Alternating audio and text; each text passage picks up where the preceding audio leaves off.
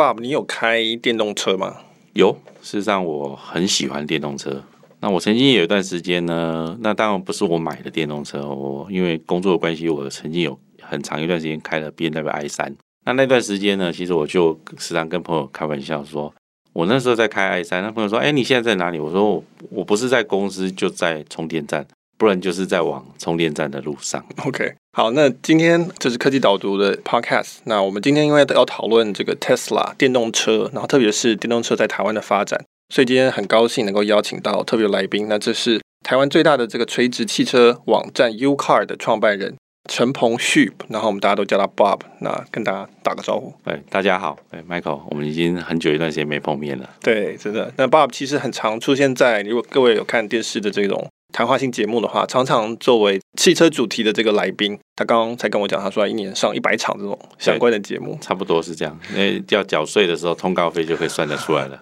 所以不能隐藏。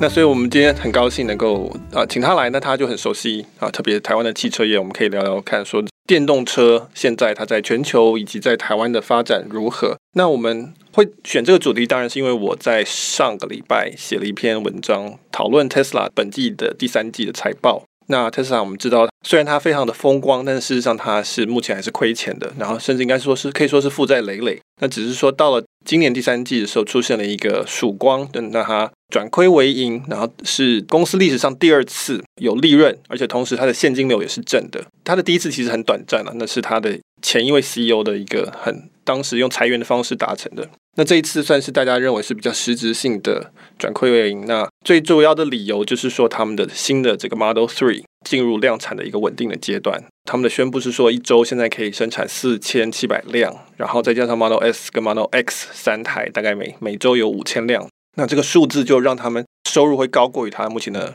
支出，那因此他的现金流为正。那这个意思就是说，你的银行账户的钱不会变少，会开始变多。虽然你还没有不能算是真正的赚钱了，因为你还有一些负债要还嘛，你有一些设备跟厂房的摊体要摊体掉，但是你的公司已经不会断吹了哈。那所以理论上，他如果不要再有新的投资计划的话，他就可以不用再借钱了，他可以用现在的慢慢慢慢的过往的债务还掉。当然，我们知道，因为特斯拉创办人 Elon Musk 的性格，所以他还是有非常多的投资计划，所以，所以还是会，他这个人是是没有办法习惯安心的赚钱的，一定要开发更多的东西才行。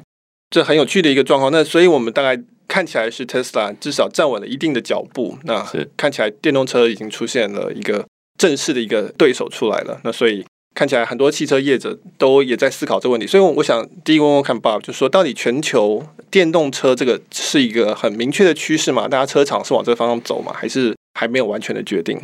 有两个角度啊，一个是全球，一个是台湾了哈。其实我们发现说，Tesla 其实进台湾之后，其实你路上偶尔会看到 Tesla，所以表示说它有一定的买家，能见度也都有。但是在市场上面的分量来讲，就是说它的市占率跟它所拥有的声量其实是有很悬殊的。那它 Tesla 进台湾两年哈，大概差不多一千多台啊。那我们每个月都会看台湾汽车市场的销售。那台湾汽车市场一年大概是四十到四十五万啊。其实台湾是一个很稳定，这几年大概都是这样。那台湾车子有多少台？台湾大概现在保有台数是八百万台。那这个八百万台车里面有大概一千多台是 Tesla，所以这个比例还是很非常低哦。我听到这数字都会吓一跳，台湾居然有八百万台车子在路上跑，还有更多的机车在路上跑。但是你想想看，台湾其实一年卖四十几万台新车嘛，台湾其实车子台湾人开车开很久哦，比其他国家，比如说美国或日本都开得更久。其实台湾一台车从出厂到报废大概平均是十八年，所以这个时间是很长。那车子当然就大家买新车，那旧的车可能拿去二手车卖掉。那有些二手车经过了两三手，到了十八年，它就报废了嘛。那但是这几年来，好像说台湾说汽车市场是稳定的，是一个成熟市场。但是比起十年前，就零八零九年来讲，那时候台湾的汽车保有台数是七百万台，现在又增加一百万，所以大家在路上感觉好像车子变多了，交通状况更。更拥挤，停车位又更难抢了。对，这个不是错觉，这个是实际上是有数字基础的。那 Tesla 在台湾，其实我认为它在台湾的现象跟全球都很接近，就是它的数量其实比例不高，即便是它现在呢，大概一个一个礼拜，我们讲说它的周生产量终于突破五千了哈。那我们也去看过很多汽车公司的生产线啊，生产线其实会有一些我们讲最佳化，因为生产线就是一个流动的，你就看到一台车被吊起来，或者是放在一个平台上面，然后会一直移动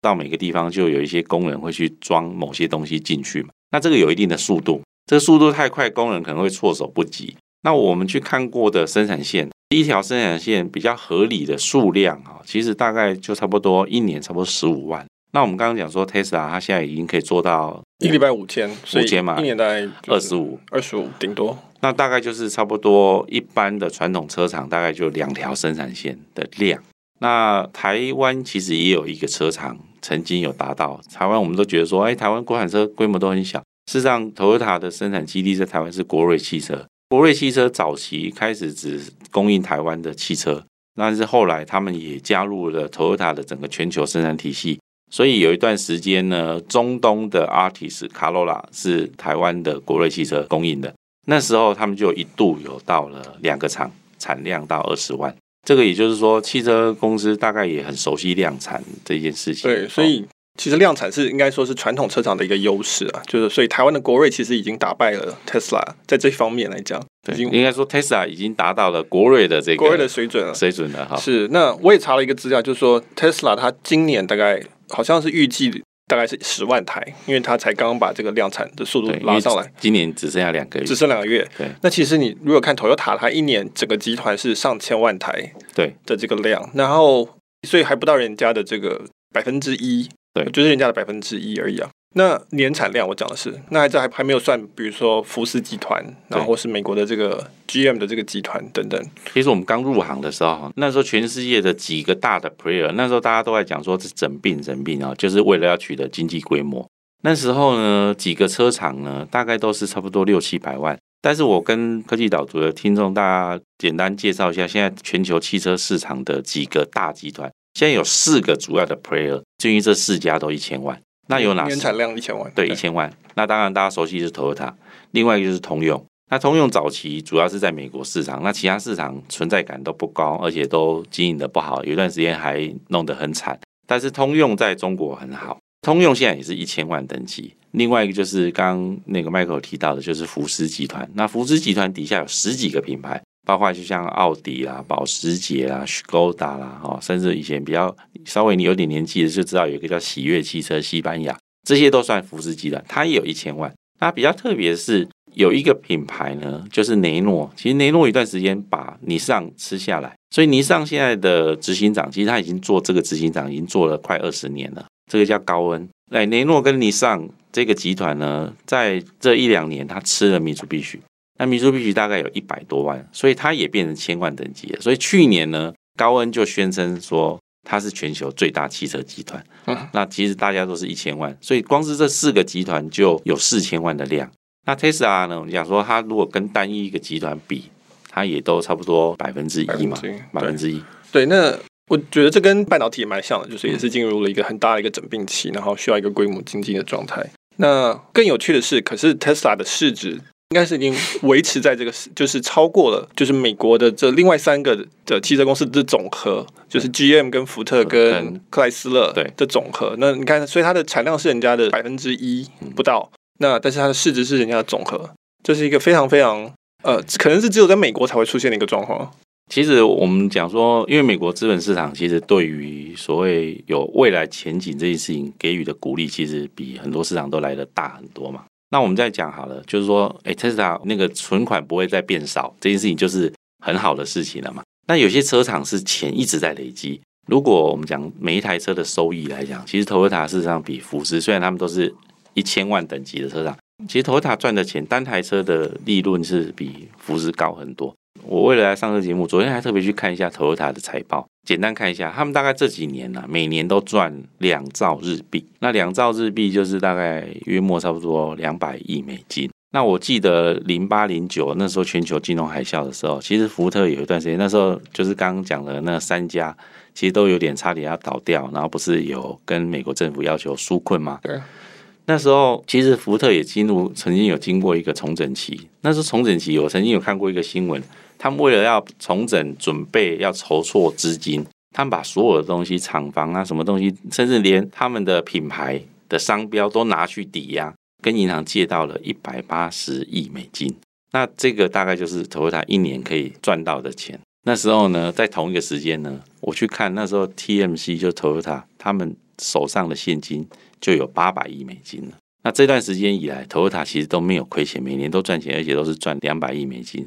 所以传统的汽车公司手上的现金是可以讲很猛，但是它的市值就反映在说它的成长性没有像 Tesla 那么有爆发性。对，我记得你刚讲那段时期，可能我的年纪也有一点点，就是在那一段时间，就是日本车把美国车打得落花流水，尤其是在美国市场，嗯，就是丰田跟这个 Honda，然后我有印象，那个时候 Toyota 的的总裁还对美国的那个政府说，我们可以把价钱提高也没有关系，为了要让你们活下来，为了让美国车厂活下来，我因为他不希望有碰到那些什么反倾销的这些问题，但是实在是在可能品质上面跟这种妥善率上面实在是。赢太多了，以至于消费者都很自然的往这个方向去走。对，那现在似乎我也不知道美国的车厂现在起色如何啊，但看起来目前最有希望的就是一个新生代代表，就是特斯拉。那我们就来谈谈看电动车这个东西在台湾好了，就是你有开过特斯拉的电动车吗？我很短暂有开过，但是我没有长期的使用经验。但是我刚刚有提到说，其实我还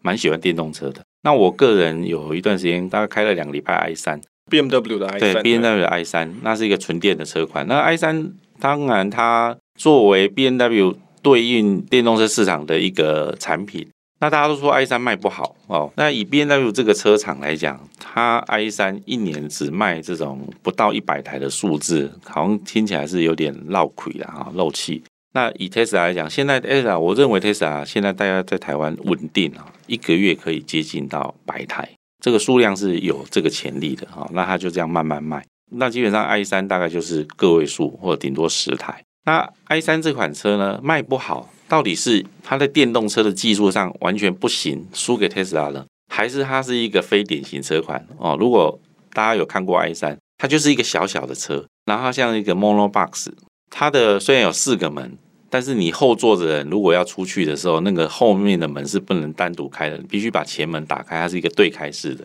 所以在这种情况下，它卖不好，到底是 i 三这个车作为电动车，它的产品的竞争力不足，还是他选了一个车型？我们讲说，如果 i 三现在有出一个车，那这个车子就长那个样子，然后它是一个放汽油的引擎，它会不会也卖不好？哦，它是一个非主流的车型，它并没有出一个全。像比如说跟 Model S 一样，是一个，比如说它是一个大型的轿车，或者是它有一个 SUV。那现在大家都还没有一个很主流的产品，但是有另外一个可以看的，就是像你上的 Leaf。所以我自己开电动车呢，我先讲一下说，其实电动车开起来跟一般的燃油车，我是一个喜欢开车的人，电动车给我们的驾驶体验是完全不一样的，它远胜于原来的燃油车。以前呢，我们在买汽车的时候，我们都知道说。马力小一点比较便宜，马力大一点就比较贵，而且甚至你要贵很多。比如说 E Class 好了，最便宜的两百五十万可以买得到，但是动力最大的可能要跑到六七百万了。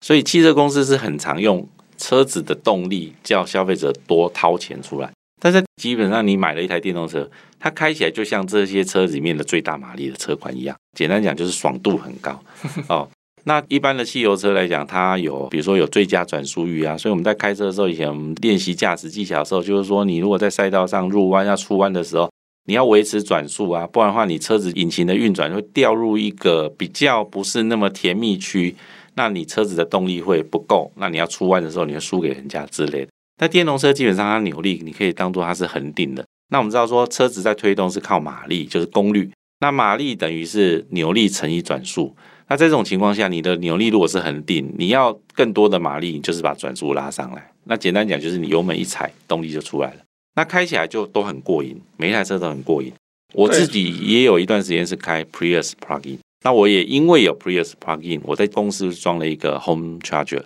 就是我有充电器。那我在刚开场的时候，我们讲那个笑话，就是我当我家里没有充电器的时候，电动车作为我一个主要交通工具，就是一个灾难。因为我开一开之后，很快就没电了。没电之后，我就要找地方去充电。那这个如果不是在家里，不是在公司，那你还要从充电站要回家的时间，因为你一充电要充三个小时、五个小时。但是我自从家，因为我买了一台 Prius Plug-in，就是它是油电混合车，但是它上面装了一个八点八千瓦的电池，它大概市区开五十公里都可以用纯电行驶，所以我可以把它当做说，如果我的行驶里程都没有超过五十公里的情况下，我可以把它当电动车开。那因为我有装了这个 Home Charge，基本上我回到公司我就把充电器把它挂上去。那我要开的时候，随时电都是满的。那台车我们开了大概一一两万公里，有九十个 percent 的使用情境都是当电动车。那那台车当然也可以加汽油，所以我去中南部我可以不用担心。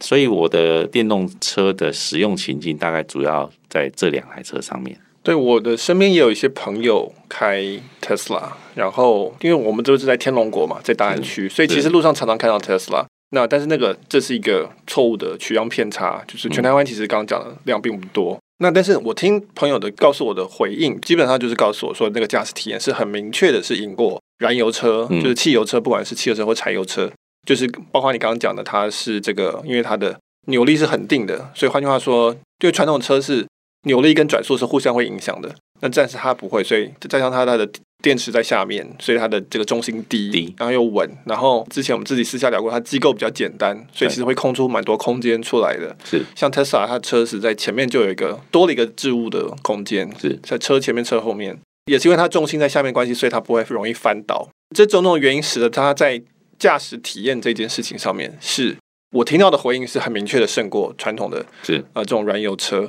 那但是说它目前还没有真正的普及，很大一个原因就是刚刚前面提到，就是一个是价钱了，然后还有大家可能不熟悉，根本不会想到这件事情。那另外一个当然就是充电器的这个部分。那我们可不可以讨论一下，说到底 Tesla 它如果在美国站稳脚跟，它是怎么样办到的？然后在台湾他们现在是怎么去推展这个事情？我觉得美国的使用跟台湾有点不太一样，是事实上台湾油电混合车也是一开始先从美国，然后才开始引进到台湾嘛。那有很多政策上面的补贴，其实也会推波助澜。那当然，比如说法令上面的限制。那台湾目前在这一方面呢，大概只有做到一个，就是它有货物税的补助。那台湾每一台车上市的时候，不管进口国产，都要扣货物税。货物税基本上有两个税率，它用两千 CC 当做是一个分野。一个就是二十五个 percent，一个三十个 percent，不算便宜的一个税率。嗯，那电动车基本上是只要你的成本还没课货物税之前呢，它成本还没有超过一百四十万，这个是不用课货物税的。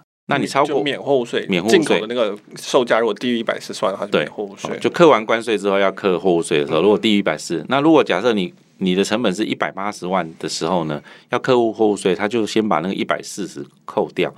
然后那个四十万再去课货物税，嗯，所以它的在缴的税明显比一般的汽油车来的少。那当然它的成本可能比较高，比如说电池。那电池我们看起来长期的成本是下滑的嘛。那早期呢，我相信 Model S 呢，在台湾大概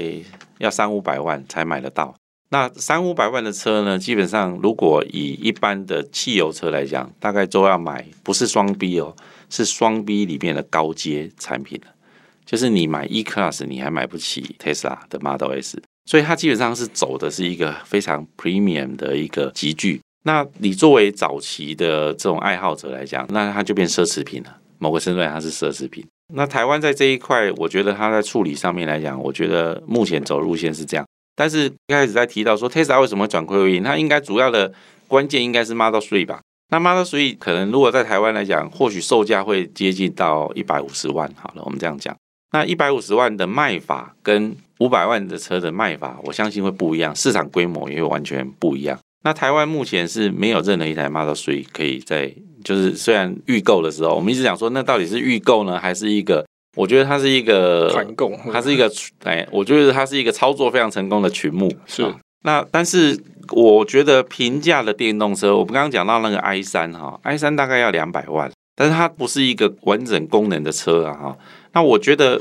比较特别的是，如果以全世界的电动车的销售量最大的其实是 Leaf，它现在已经到了第二代了。那 Leaf 这台产品，我认为它在市场上定位就会跟 Model Three 不太一样。但是 Leaf 呢，基本上还是传统车厂做的。我认为它在驾驶界面上面的思维又跟 Tesla 又不太一样。那另外，我一直有在关注的另外一个电动产品是保时捷的 Taycan。那我们知道说 Tesla 其实。在早期的竞争策略里头，一直有用一些数字当做一些基础的指标去吸引消费者。比如说他说他的车离到一百只要二点八秒。那如果你只要长期有喜欢汽车，你就知道二点八秒这种数字呢，就是超跑里面的顶尖超跑才可以跑得出这个数字。就是兰博基尼，我们觉得说兰博基尼，你觉得说它是超跑，它如果是入门的兰博基尼还跑不到这个数字，一定要最厉害的兰博基尼才跑得到这个数字。那 Tesla 就用这样的数字去加深消费者对它这个产品的印象是，我是一台电动车，但是我跑起来跟超跑一样快。那现在很贵，比如说在台湾要五百万，那以后我们会有一百多万的车。那如果它可以大量供应，接下来就只剩下充电座的问题了嘛？那充电座，我们当时为了装这个充电座，只是为了给 Prius Plug-in 充，我们也吃了很多苦头，最后才解决。那我相信接下来大家会开始有很多经验是在处理这件事情上面。对，我觉得刚刚提到了蛮多点都很有趣，就是说，因为特斯拉它的策略是从最高端走下来。因为他知道，他一开始他的成本一定是贵的，因为他规模小嘛，他没有规模经济，他是基本上一开始手工打车，又是新东西，一定是只有最有钱人才会有兴趣去玩一玩，所以他是从五百万这个最早叫做 Roadster 了，然后再出 Model S 是跑车，台湾现在买得到 Model S，然后再来后来出了家庭的这种 SUV，但是最重要的当然是 Model Three，这是真正属于大众市场的车。那刚刚提到说，在台湾售价可能一百五十万。那这在美国完完全全是一个家庭房车的价位，所以我在文章里有提到说，他们有公布在财报里面公布说，大家最常拿来换 Tesla 的车的五台车，就是包括了 Altis、Honda Accord、BMW 三、Pilot 也是 Honda 的 Pilot，就是这完完全全是家庭房车的概念。那那个 Model Three 本身看起来就像一个家庭房车了，它就是它就不是像跑车或是 SUV 这种感觉。那所以它这个当初它在美国刚刚提到那个预购案。我忘记它要预购要付多少钱了，好像是两千美金。两千美金，就是说你两千块美金可以排预购，然后可以排队去拿这个 Model Three。台湾也有蛮多人，我知道有几些人参加。那它结果是在一个礼拜内拿到三十二点五万个预购，就是非常大赚一笔，就是这个减轻了一些前面的一个成本啊，所以是一个很成功的群目。所以这样听起来就是说，呃，如果说真的进来了，然后 Model Three，然后一百五十万。家庭房车，但是它的起跑是这个超跑的起跑，那这听起来是非常非常的有竞争力啊！那这样不是感觉上其他人都不用比了，应该要一一帆风顺吧？对啊。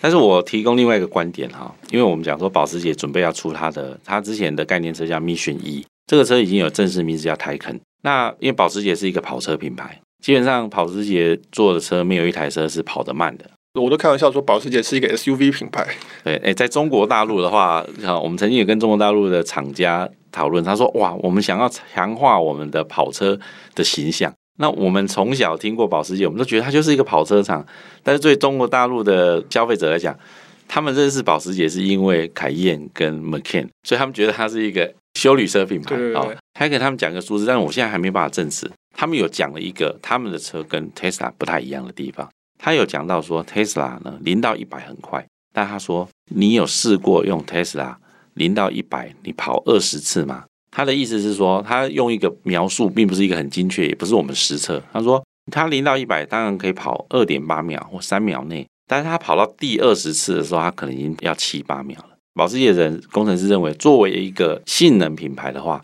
我的车如果跑了二十次之后，本来是一个性能强悍，变成一台普通车。那他觉得这个叫做对他们讲是一个有瑕疵的产品，所以他说他们的 Taycan 不会这样。那另外我们有在德国开过高速公路嘛？哈，德国并不是全部都是，大家都有一个误解，以为德国只要上高速公路都没有速限。事实上，大部分地区都有速限，但是有些路段是没有速限。那我们自己在开的时候当然很过瘾，你就可以开两百，那永远就会有更快的车。那他就说他们是一个德国品牌，这个车基本上在 Autobahn 上面一定要可以开到两百以上。但是如果这台车的极速假设是两百二十五，他说我就可以让这个车一路开下去都是二二五，但是他认为 Tesla 做不到，就是说如果 Tesla 开两百二十五，你就算油门是踩到底，它极速是这样，但是它到了之后呢，它就会开始慢慢慢慢慢慢就会两百一、两百二。我们问他说怎么做到，他说这就是因为他们花了那么多时间才为了要解决这件事情。那当然这个是在所谓的性能的竞逐上面来讲。但是这些使用情境，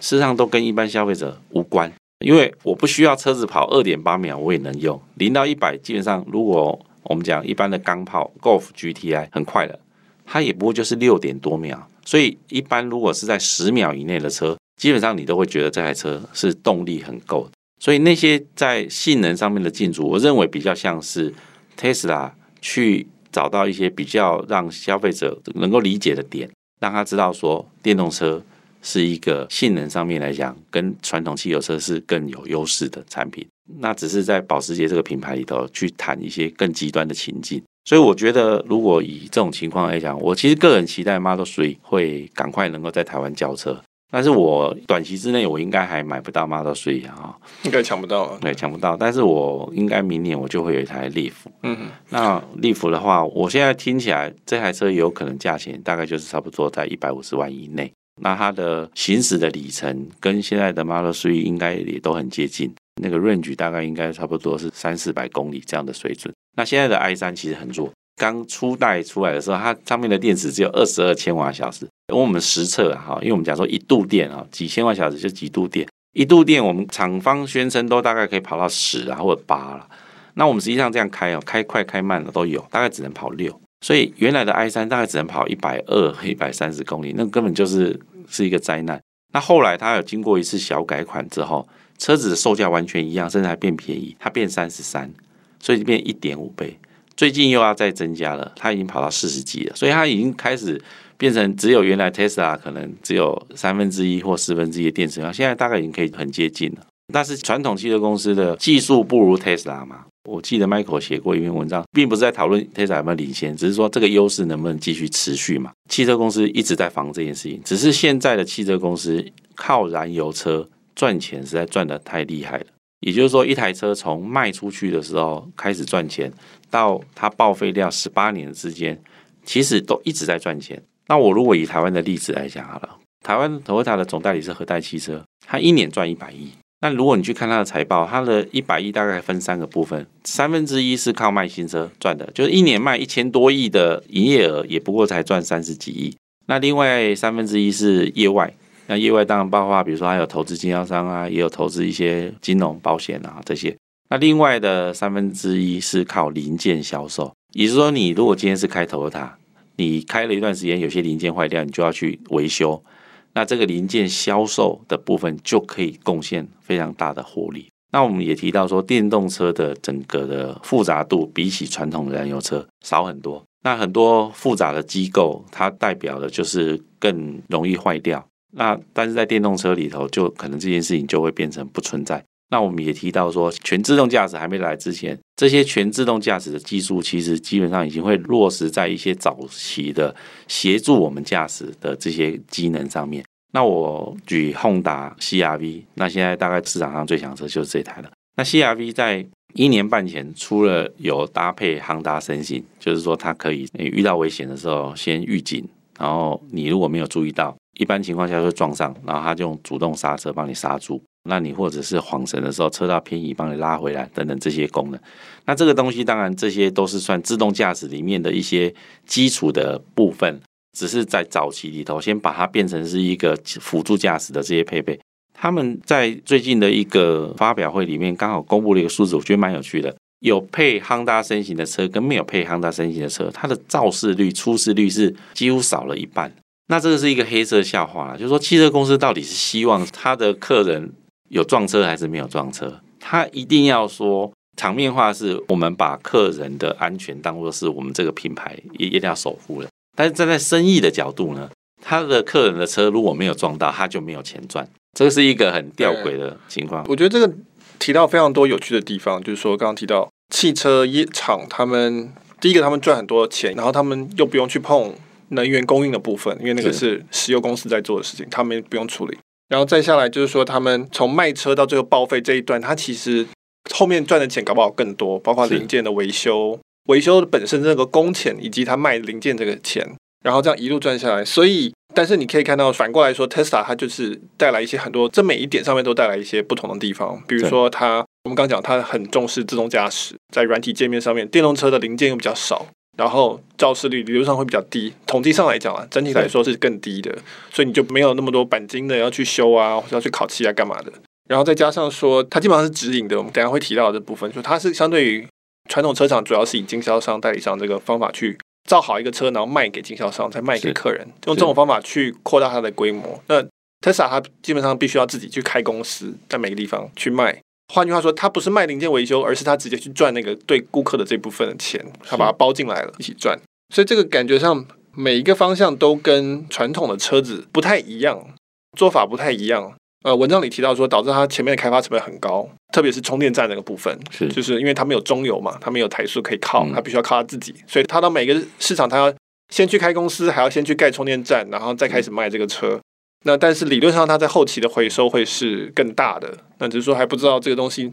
走起来能够走多远。但是传统车厂听起来，刚刚讲就是因为它现在赚钱实在是赚的太开心了，所以它也很难去往电动车的方向走。就像你刚刚讲的，BMW 它其实 i 系列也没有出很多，始终都还是它的一个第二线的考量，或者是 Nissan，或者是。那其实你可以看到 Tesla 它的这个荧幕跟传统的那个输入方式就完全的也不一样。我记得我那时候看 Tesla 的一些数字，它有提到说，因为他们是用电力去控制的，所以比如说它油门可以控制到非常的精细，是就是一秒钟可以去控制它几千次。那如果是一个去用汽油去驱动的东西，它其实没有办法去这样控制它，因为你给它指令，它要去反应嘛，它机器要反应，但是它是一个汽油在驱动的东西。那相反的，反而 Tesla 它是因为全部是电动的，所以他就说。我记得伊尔马斯在讨论他在雪地上面的那个抓地力的问题，是他就说他们的那种循迹防滑的功能可以做的是远远超过现在传统车厂，因为它全部都是用电力在操控的，所以可以非常精细的去调整那个施展抓地的这个功能。我觉得应该说这些都很有趣啊，就是说那传统车厂到底要怎么应对，或者说他们有没有认真在应对这个事情呢？刚 Michael 提到说，现在很多我我时常开玩笑说，现在的车都电脑车，其实刚。Michael 提的这些事情，传统车厂其实也都在做。那以前我们在开纯机械车的时候呢，它的机械结构可能决定这台车的大概的定位。比如说它是一个性能车，那我就要让它开起来性能很猛，那你就会牺牲掉舒适。那现在很多车呢，基本上它不是性能车，你会发现它为什么过弯那么犀利？就像刚 Michael 你提到的，其实你想想看，一台车呢有四个轮子在走，那就好像你在跑步一样。那你在跑步的时候，突然有人叫住你，拉住你的，比如说你带了一个小的外套夹克，那有人从你右后方拉了你的夹克，那你身体就会往旁边偏。那基本上，如果你车子的轮胎是出力是透过电脑在控制的，如果你要往右弯，比如说你去跑北移，有一个什么很很很难过的弯，那基本上如果我只要在动力分配上面给其他三个轮子，然后有一个右后方的轮子是动力是比较少，它就会变得很容易过。所以有些车子，我们从以前在试车到现在试车，会觉得有时候会有那种叫做认知上面的一种不协调，就是觉得说这个车怎么变那么厉害？所以我们就讲说，有些车开起来会像轨道车，这个就是电控系统在做的事情。那以前只有像宾士的 S Class 在搞这个事情，现在连 Mazda 也在做这个事情，甚至他说他我连轮胎我都不用处理，我只要从引擎输出的时候，因为输出时它稍微变弱一点的时候，就有点像是有惯性会转移。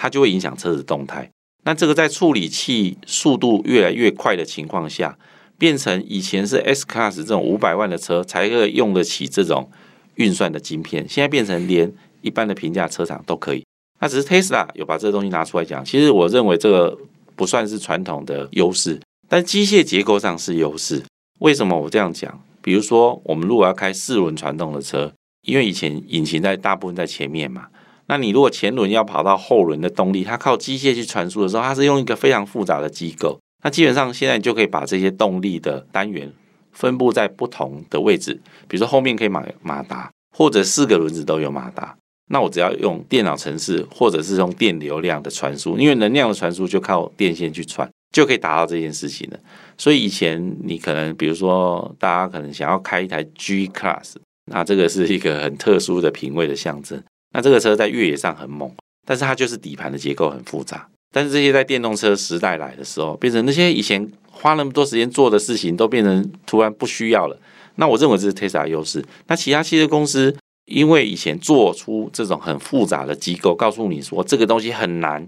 所以你要花六百万来买一台 G Class。那现在变成或许有一天 Suzuki 他也跟你说我有很强悍的越野性能什么等等之类，但他可能只要。用这些电控的方式就可以达成，或者是一个名不见经传的品牌都可以做这件事情。对，当然，传统汽车公司的策略也没有那么弱，组织我也觉得也算是还蛮有竞争力的。我觉得他们是有点是在等 Tesla，就 Tesla 进度快一点，他们就会快；Tesla 进度慢，他们就会慢。我并不认为汽车公司并没有准备好，因为我相信汽车公司应该是有非常多的这个专业人士 MBA 在都在想这个问题。说不定以后搞不好是说我买的车的时候是一个舒适取向，但是我有一天我想要换成一个跑车类型的感觉，我就去回到原厂去给它改一下设定，换一个马达之类的这样子。对，或者租用这个东西，或者是就像比如说，我就我想要有一个礼拜是这样。对对对。对，汽车公司我认为有一个根本上不一样是，汽车公司传统汽车业是很擅长处理五年后到十年后的事情。其实我认为 Tesla 产品很棒，但是我一直个人啊，哈，我讲个人观点，我一直对 Tesla 的车子的外形一直很有意见。我认为它不算是一个，它在艺术成成就上、美学上面来讲，你只能说它是 OK。但是很多传统的汽车业的造型是很有文化底蕴的。那我们再回到，比如说，如果我们讲 iPhone，讲到贾博士好了，实际上贾博士，如果你去看贾博士的，你理解这个人，他事实上他对汽车业的评价是很高的，而且他时常会。提到汽车业是把所有东西软硬体都合起来，他用这个利润来支持说，为什么他要做一个封闭系统的原因。贾博士他是很喜欢骂人的，或者很喜欢咒骂很多事情，是让他对汽车的使用体验是很少有咒骂的。所以传统汽车业因为很擅长处理五年后、十年后的事情，我们知道说现在的车子，你看它长的样子，你觉得它很有未来感，这是一个很不得了的事情，因为它这个设计的定型是在五年前决定的。他五年前决定要决定五年后的口味，这是很困难的。我们现在如果去看五年前的手机，有没有觉得说那个手机怎么会长那个样子？所以传统汽车业在处理五年或十年的事情是很擅长。所以这个竞争，我同意 Michael 的看法，就是 Tesla 现在有领先，但是这个领先在市场的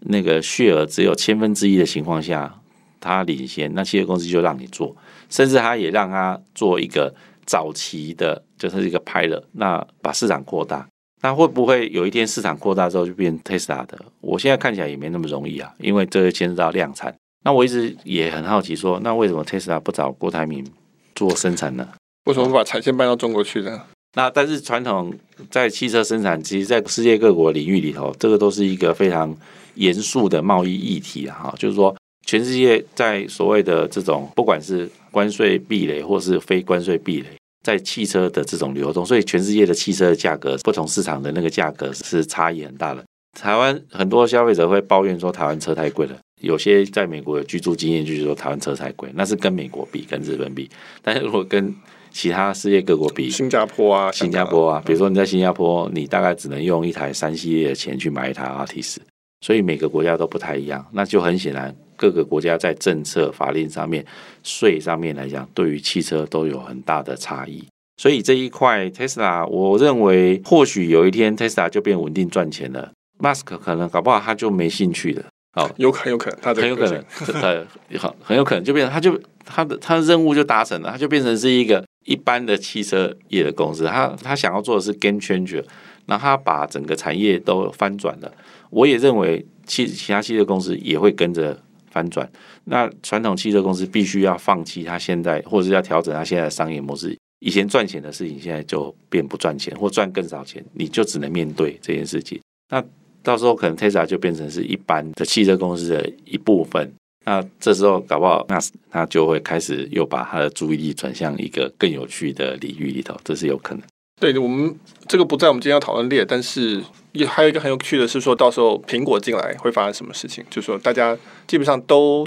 知道苹果有兴趣，那是因为这个汽车市场的这个市场的规模是大概是足以跟手机差不多的，所以是还蛮适合他们这家公司。那他也有一些相关的能力，但是我们知道他有这个计划叫 Titan 在公司里面，然后也有他有编制人，但是他到底要怎么进来，然后要怎么做，也是一个很有趣的一个变数，就是我们还不知道会发生什么事情。那我觉得这个今天讨论很不错，就是我们看到各方面这个汽车产业的一个状况，然后以及特斯拉代表的这种新生代电动车的一些创新的部分，然后它现在看起来是站稳脚跟了，所以我们终于有会有一场真正的竞争出来。然后传统车厂其实当然也不是省油的车，其实事实上很多是百年企业，然后是经历过很多次变化的这种汽车。以他们的规模来讲，尽可能快的去回应这个这个趋势，所以我们还在看这个发展。那最后一个问题，我很好奇的是问 Bob，就是说现在这个汽车产业到底是属于黄金时期，还是是一个走下坡的时期？我会这样问，是因为我一个例子是我以前很喜欢玩相机，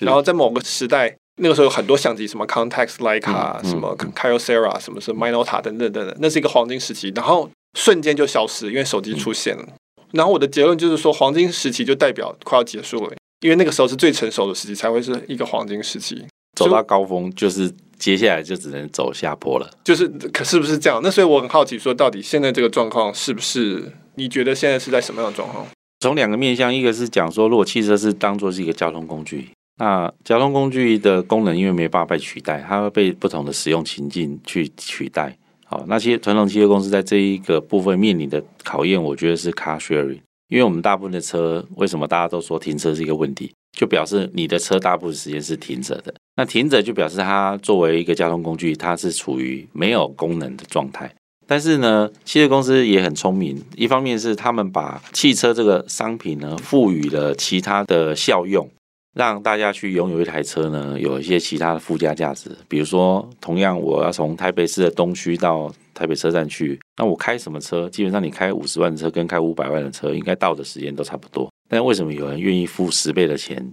去买一台车？汽车公司在建构这一个价值链，事实上是很很擅长的。但是如果我纯粹只是为了要一个交通工具，事实上我有一次到台大去座谈一个演讲，那我就当场问那些年轻人，那因为我的年纪又比 Michael 更长一些，那我们小时候觉得有汽车好像交女朋友会比较容易。那我们就问他们说：“你们会想要拥有汽车吗？”他们并没有特别想要拥有汽车。那我说：“那你们跟女朋友约会会不会觉得有汽车有帮助？”他们觉得：“诶，基本上是没有影响的。”所以就是大家车越开越少这件事情，就有点像是它是一种有文化的变迁。对，以前觉得汽车是自由，是一个冒险的那种感觉。对，但是现在在基本上在台北市，你没有车，你不会觉得不方便。但是离开台北市，基本上你没有车，有有可能会改变。但是我们讲自动驾驶这件事情，有可能会改变。那为什么在有一些偏乡，基本上它的大众运输会很难建置？是因为那个需求太发散，那成本太高。但是因为如果有自动驾驶的技术的时候，跟每个人对于需求输入，透过演算去找出最佳的路径，这件事情会让这个所谓的剩余的这种浪费会降到最低。所以那时候的面貌又不太一样，所以我认为整个交通工具这个面向来讲，它会变成正处于一个变革。那你说它是不是黄金时期？目前的确是，全世界的汽车公司，主要汽车公司目前口袋都饱饱的。那这个里面有一个关键，是因为中国大陆，中国大陆在两千年的时候，我们刚前面提到，台湾汽车市场目前市场规模大概四十四、四十五。那中国大陆在两千年的时候，那时候中国大陆的汽车市场是五十万，台湾那时候就是四十几了，也就是那时候两个市场是一样大的。现在中国大陆市场是两千多万，那这个两千多万呢，主要并不是被中国大陆的所谓自主品牌，其实还是被国际品牌瓜分的。那这些国际品牌呢，就会让 Volkswagen 从五百万、六百万的规模变一千万，让 Toyota 从六七百万的规模变一千万，每一家车厂都雨露均沾。那我们知道说，经济规模后面创造出来的那个多出来，可能它多了三百万台，但是那个赚到的钱可能是很惊人的，那个后面的毛利是极大。所以现在的传统汽汽车集团事实上在这一个部分是赚到非常多钱，拜中国大陆市场多出了一个两千多万的市场规模出来，然后分给大家。所以现在是不是黄金时期？我觉得的确是，但是大家都有点我们讲叫做审慎乐观好了。都一直在担心说，那 Uber Car Sharing 会带来什么样的变化？自动驾驶，自动驾驶会带来什么样的变化？那我 Michael 的驾驶体验里面也是可以开始某些情境，可以请车上的系统在帮你分担你的驾驶注意力。那我个人也很依赖。我虽然喜欢开车，但是我觉得有那些系统辅助我。那我自己的父亲在南部，那我也买车给他开，总是会担心说，会不会年纪大了，对于驾驶来讲会是一个麻烦。那日本也把自动驾驶当作是一个老年化社会的一个解决方案。老人总是要出门嘛，那没有大众运输的时候怎么办呢？那如果有自动驾驶，这也是可以解决。所以我相信二十年后的汽车的使用面貌有可能不太一样。那这些事情我很难预估啦，因为我小时候看《回到未来》的时候是一九八五年，但是他那时候讲的二零一五年已经过了，已经也就是我们的三年前。对，那时候车子应该在天上飞。但是我们现在还在中央道路上塞车，我们预估时间有时候不太准。那我觉得现在也处于这个状态啊，我我其实很难预估，但是我觉得有一种氛围，就是我觉得巨变即将来临，整个汽车业的商业模式都要改变。大家用车情境，拥有车的动机也都跟着改变了。好，那非常感谢 Bob 今天精彩的跟我们讨论分享这个关于汽车业现在的一些变化。那我们大家就拭目以待。那谢谢 Bob，谢谢 Michael，谢谢大家，好，拜拜，拜拜。